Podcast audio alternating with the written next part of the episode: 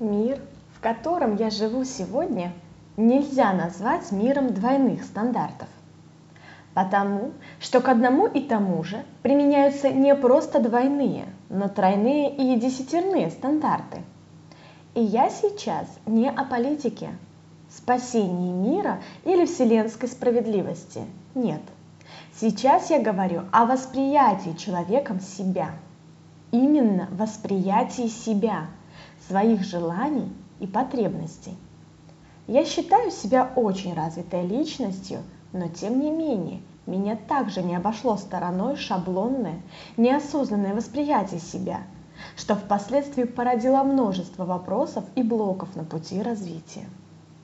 Для нормального существования а под нормальным существованием я подразумеваю достаточно высокий уровень любви, радости и счастья, чтобы для человека было естественно заниматься творчеством.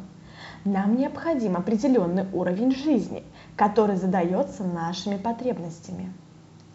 Для того, чтобы быть счастливым, человек должен отказаться от своих желаний. Кто-то мудрый это сказал, и множество раз – Эту фразу процитировали не менее мудрые люди.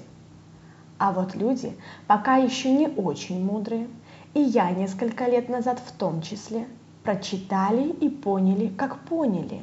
Но, но на тот момент не хватило знаний, чтобы понять, что желания и потребности – это разные вещи. Я бы даже сказала, что желание – это потребности нашего эго, но сейчас не об этом. Итак, что такое потребности? Это то, что действительно необходимо нашему телу, чтобы быть здоровым и продуктивным. Любое игнорирование, неудовлетворение или вытеснение потребности приводит к болезни. Спасибо Оша. Именно его труды помогли окончательно сформулировать эту мысль. Итак, теперь о стандартах. Наш ум имеет потребности в деятельности и отдыхе, и мы их уважаем. Общество очень высоко оценивает потребность умственного развития, выражаемое, например, через обучение. Эмоциональная сфера также почти не страдает. Часто, правда, у людей с этим личные вопросы, но в целом общество благоприятно относится к эмоциональной культуре. Дальше энергетика. На людей, практикующих энергетическое здоровье и культуру, все еще посматривают косо, но тем не менее в современном обществе это становится все более популярным. К тому же я не встречала ни одного человека, который не спит или не позволяет, например, себе иные методы восстановления. И как бы по-разному не проявлялась степень внимания к этим сферам человеческого «я», одна сфера находится в очень серьезном и незаслуженном угнетении. И я говорю о физике.